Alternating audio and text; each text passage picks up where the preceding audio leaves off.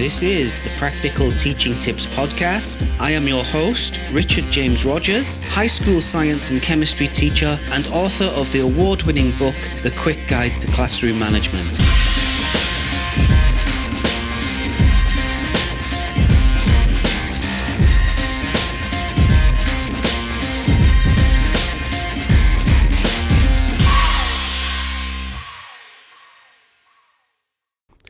Well, hello, everybody, and welcome to today's episode on the Practical Teaching Tips podcast.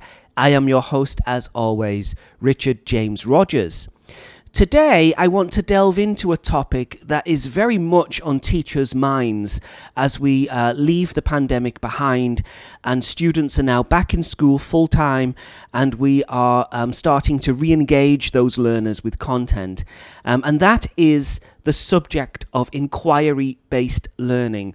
And I'd like to explain today the problems I have with the approach and why I feel that it shouldn't be a uh, mainstream staple or even the, um, the main body of, of what we teach or, the, or the, the lessons that we deliver. So, what is inquiry based learning at first? Well, a lot of teachers. Um, have misconceptions about this, and, and I certainly um, didn't know what it was for a very long time um, until I started doing CPD and, and using it in lessons. A lot of teachers think it's it's just give the students some source material and let them figure things out for themselves. Let them do some kind of creative output, like a presentation or uh, some kind of um, model building or something like that. And hopefully, at the end of it, the students will learn something. Unfortunately, that is not really what inquiry based learning should be, but it is what a lot of teachers are doing in lessons, and, and I used to be one of those teachers as well. Um, and, and therein lies my first problem with inquiry based learning is that you can never really be sure that all of the students have covered and fully understood the lesson objectives or even the things they're supposed to know for their final exams. Um, but let's start with a definition. So, this comes from Santa Ana College, and it's the best definition that I could find on inquiry based learning. So, here it is Inquiry based learning is a learning process that engages students by making real world connections through exploration and high level questioning. It is an approach to learning that encourages students to engage in problem solving and experiential learning. Um, so, a few buzzwords there that most teachers have heard about um, and, and surely are, are, rammed down our throats during uh, multiple CPD sessions problem solving, um, experiential learning, high level questioning. That used to be a big thing um, around about a decade ago. Um, those of us who remember assessment for learning, um, which was which was a big thing in the UK at that time. All of those things are really good for developing um, creativity in our students. And yes, for getting some students to explore content at a deeper level. But there's a few problems with the approach. First of all, the exams that our students take, whether you're in America, the UK, Australia, wherever you are in the world, the exams our students take assess basic fundamental skills and knowledge. So the students have to have covered those skills and covered that knowledge in order to pass their exams. And it, it really does annoy me when I see so much emphasis on the process of learning rather than the outcomes of learning in the, the online pedagogy and through Twitter influencers and even in professional teacher training programs. And I think we have to reassess why our children are at school to begin with. Yes, they are there to pick up skills. Yes, they are there to learn knowledge. Yes, they are there to socialize and make friends and make connections and develop interpersonal skills. Yes, they are there to be um, developed um, holistically. But they are also there to pass exams because exams are what get them what gets them jobs and what gets them into university and what gets them to the next stage in life. Um, grades matter. Uh, I'm so sorry if I've offended anybody um, in the education space by saying that blunt truth, but it is a blunt truth. Grades matter. And when you are doing so much inquiry based learning as a teacher, what essentially is happening is you're offloading a lot of the um, the content and the responsibility for learning the content onto the students in the class. Now, as students get older, you know, when they're getting past 15, 16, 17, 18, and you're then preparing them for university, yes, of course, I think the frequency of uh, research, independent study, um, projects, uh, presentation should increase because when they get to university, they will have to do that kind of thing more often. Uh, and they do need, our students do need to take responsibility uh, for their own learning. But it takes quite a while for students to reach that level of maturity. And when you're teaching children in a class where you've got mixed abilities, you've got some children who really don't grasp the content at all, some that are okay with it, and some that are just flying through it like like crazy and really understand everything. It's very um, difficult to design inquiry-based learning tasks that are going to allow all of those students in the class that I just mentioned to cover the content they need to pass their exams. So I think if you are going to do inquiry based learning, um, you need to be providing good source material as a teacher. Um, and that should be in multiple formats. So it could be um, websites, it could be printed materials, it could be um, audio files, it could be a podcast, it could be some YouTube videos. You're providing multiple sources of uh, material. And also, I think it's best if you split the class into groups and if you get each group to do something slightly different so that whatever the students are doing their inquiry learning or inquiry based approach on, it's not too massive a topic that they could miss so much. Um, and I and I think that is that is really another key problem with inquiry based learning is that too many teachers are using it for topics which are too big. Um, you know, it's it's almost impossible for um, even the brightest students to be given some very minor prompts. For example, um, describe how calculus can be used to um, optimize areas of farmland, for example. Now, that's a massive question. And if the students have never learned calculus before or have never learned fundamentals of, um, of uh, manipulating equations, they're really not going to dive very deep into that topic because they have to have the fundamentals first. Um, so I think it's it's so important to bear that in mind. And also, as as students have come out of the pandemic now, they don't want their teachers to be doing inquiry based stuff as much anymore. This has certainly been a big revelation for me. Uh, coming out of the pandemic, um, I was teaching a lot of hybrid classes, of course. Um, many of you may know that I teach at an international school here in Thailand. I do a lot of online tutoring as well. And um, during that time, I was using a lot of apps, a lot of independent learning systems, um, a lot of software that the students could use to go through the topics at their own pace. But they had that for a year and a half to two years in some cases. And many students at the end of that process got sick and tired of going through apps and software and programs on their devices. And they've come back to school now and they want their teachers to deliver. They want their teachers to deliver content.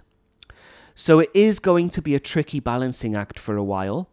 Um, but my main problems with inquiry based learning is that number one, teachers often don't provide enough source material. So important we do that. Um, I recently saw an analogy on Twitter, which was pretty good. I've forgotten who wrote it now. Um, but she said, Imagine that um, a child wanted to bake a cake, and you said to that child, Do some research about how to bake a cake, come up with some steps, bake the cake, and then let's taste it at the end. And then at the end of the tweet, the person said, That is how ridiculous inquiry based learning has become. And to be honest, she had a point. You can't expect students to cover um, highly cognitive or cognitively challenging content without them having the fundamentals and without them having good source material, first of all, and secondly, good teacher vigilance. So if you're going to do inquiry based learning, you've really got to be monitoring that along the way checking the groups, checking everyone's on task. And number three, the third thing that we need to do as teachers is we need to be assigning roles within groups. This is something that has took me years to realize and to develop and to master with my students. Um, and I must admit, it didn't come naturally to me at first until um, an inspector came into school, CFBT inspector, watched one of my classes many years ago, and that was one of his tips to assign roles within groups. And I must admit, I'd never thought about it before, but it, it makes so much sense. Um, if you're going to put students in groups working on projects, make sure every student in that group has a job to do and that they're doing that job. Um, and the fourth big thing about inquiry based learning is that it should not um, it should not become the main pedagogical method that we're using within our lessons, despite what some of the influencers might say about how great it is and how it facilitates deep learning. There are too many problems with the approach, in my opinion, for it to be used on a, on a constant, regular basis. Um, it requires a lot of monitoring, it requires very careful design and also it requires some kind of creative output that has been chosen by the students, but the, the list of what is chosen needs to be developed by the teacher. So, for example, when I am um, getting my students to create some kind of project or, or do some kind of research, their output from that will be a menu that I have created. It could be a slide presentation, it could be a news report, it could be a model that they've built and they show to the class, it could be an audio file, uh, it could be an animation, it could be a, um, a cartoon strip, it could be a drama or a play or, or some kind of um, acting scenario. Um, but you you know you really have got to give the students a choice but the choice has to be a list that's come from you as the teacher. Because if, if you just leave it open and say to students um, present this to the class in any way you like you're going to find varying degrees of quality when you do that. And you're going to find it very hard to motivate some of the groups towards that final goal if they're not quite sure what they're aiming for so, to summarize, um, my problems with inquiry based learning are number one, oftentimes teachers do not provide enough source material. Number two, we often don't cover enough fundamentals for the students to take their inquiries to a deep level, which is, which is what the point of inquiry based learning should be. Number three, there often isn't enough teacher vigilance along the way to check that groups are on task and that individual students are fulfilling their roles. And number four, there often isn't um, a menu of options that the, the students can choose from to deliver the output correctly. And also, one last thing I'll say about inquiry based learning is that the students really need to know the objectives or the success criteria or at least the the kind of mission outcomes of what they're supposed to be covering. Um, and far too often, we're telling students to research about um, Winston Churchill, for example, without giving them some actual direction. What do you mean by find out about, or research about, or deliver a presentation about um, uh, George Soros or something? What do we mean by that? We have to give our students proper instructions. Um, tell me his major works. Uh, what are his current policies? Um, what are three big achievements in his life? Um, where was he born? Um, what what is his um, current philosophy on such and such a topic. You've you've got to give the students little um, targets to reach along the way when they're doing inquiry inquiry based learning. So I'm not totally against the approach. I think it can be a good approach, but it has to be very well designed and it has to be very well monitored by the teacher. And the creative outputs need to be, first of all, delivered. Um, again, we're struggling for curriculum time a lot in schools these days. Uh, the, new, the new GCSEs that have um, come out in the UK require a lot of content to be covered in very little time. So a lot of teachers are finding they don't even have time to do a lot of this project based learning anyway. But if you do have time, it can be a good way to break up the monotony of regular instruction. It can be a good way to get students developing their interpersonal skills, working in groups, creating some kind of um, presentation or outcome and it can be a good way for students to develop an interest in something that they wouldn't normally um, perhaps have such an interest in. Because we all know as teachers that when, when students delve into something and they've got their own kind of um, motivation to do it and they've got their own outcomes to reach and um, they're working in a team where the um, where the interpersonal dynamics are working really well, that can actually create a lot of um, um, a lot of interest and can stimulate those students really well. So it's it can be a good approach, but the design needs to be there, the monitoring needs to be there, and it needs to it needs to be, I think, preserved and savored for moments where extension can be allowed.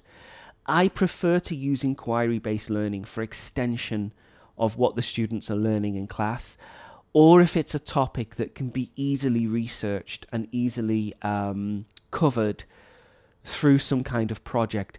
If it's high level content I'm delivering to students, which requires a lot of cognitive challenge, I'm not going to be delivering that for inquiry based learning. It needs to be me modeling, um, explaining, going through exam style questions, going through the content, that needs to be the, the, approach with those difficult topics. But with topics that students can explore, uh, for example, in chemistry, one of the topics that, that we cover at IB is acid rain and acid deposition. Now, that's a great topic for inquiry based learning because the students can research current news articles, they can research the equations, they can research the effects of acid rain. So there's targets they can reach along the way. But even with a topic like that, I would never say to my students, create a presentation about acid rain. Um, you will present this in class next week on Tuesday. And then just wait for Tuesday to happen and, and see what kind of presentations they deliver. That just isn't enough information for those students to um, create anything that, first of all, is going to be of the quality needed, although you will still find that some groups will create some detailed presentations. But also, if you give your students a little prompt like that, you won't know if what they're going to um, research about is going to cover the exact curriculum topics they need to know. So, some, some interesting things to bear in mind there. Um, um, I'm a little bit controversial in a way when it comes to practical teaching tips and pedagogy because I base what I um, what I do in the classroom and what I deliver to my listeners here on this podcast on my experiences in the classroom, on the research I have done, and in what I see in everyday life as as I do my job as a teacher. Um, and as I mentioned, we've come out of the pandemic now and students just don't want to be doing independent study as much. They don't want to be doing personal research as much. They want guidance, they want direction, they want much more spoon feeding, I'm sorry to say. And I know that that's a taboo word in education. Apparently, we shouldn't spoon feed our students.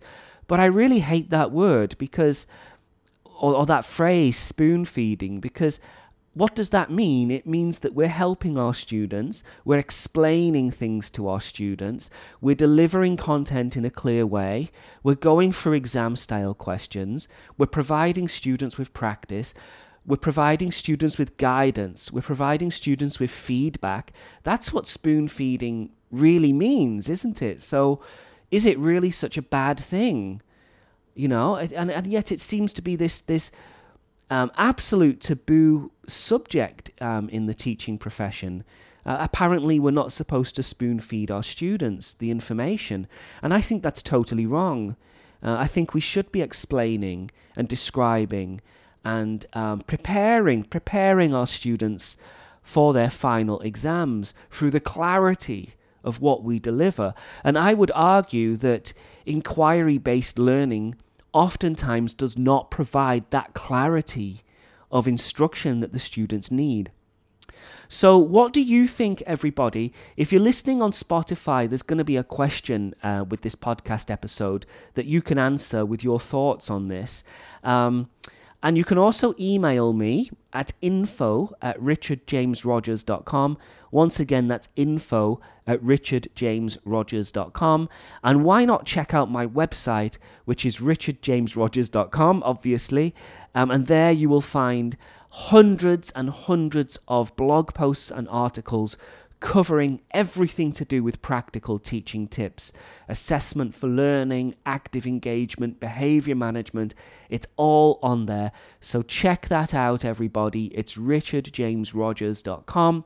And if you have some spare cash and you're looking for a good book to read, which will help you with your practical teaching skills and classroom management, check out my book on Amazon, which is called The Quick Guide to Classroom Management 45 Secrets That All High School Teachers Need to Know.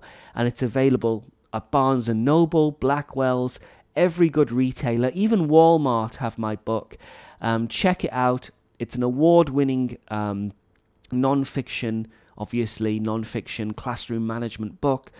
Um, very proud of it and um, and check it out and let me know what you think as well. Um, and that's it from me today, everybody. So thank you very very much. Until next time, bye bye for now.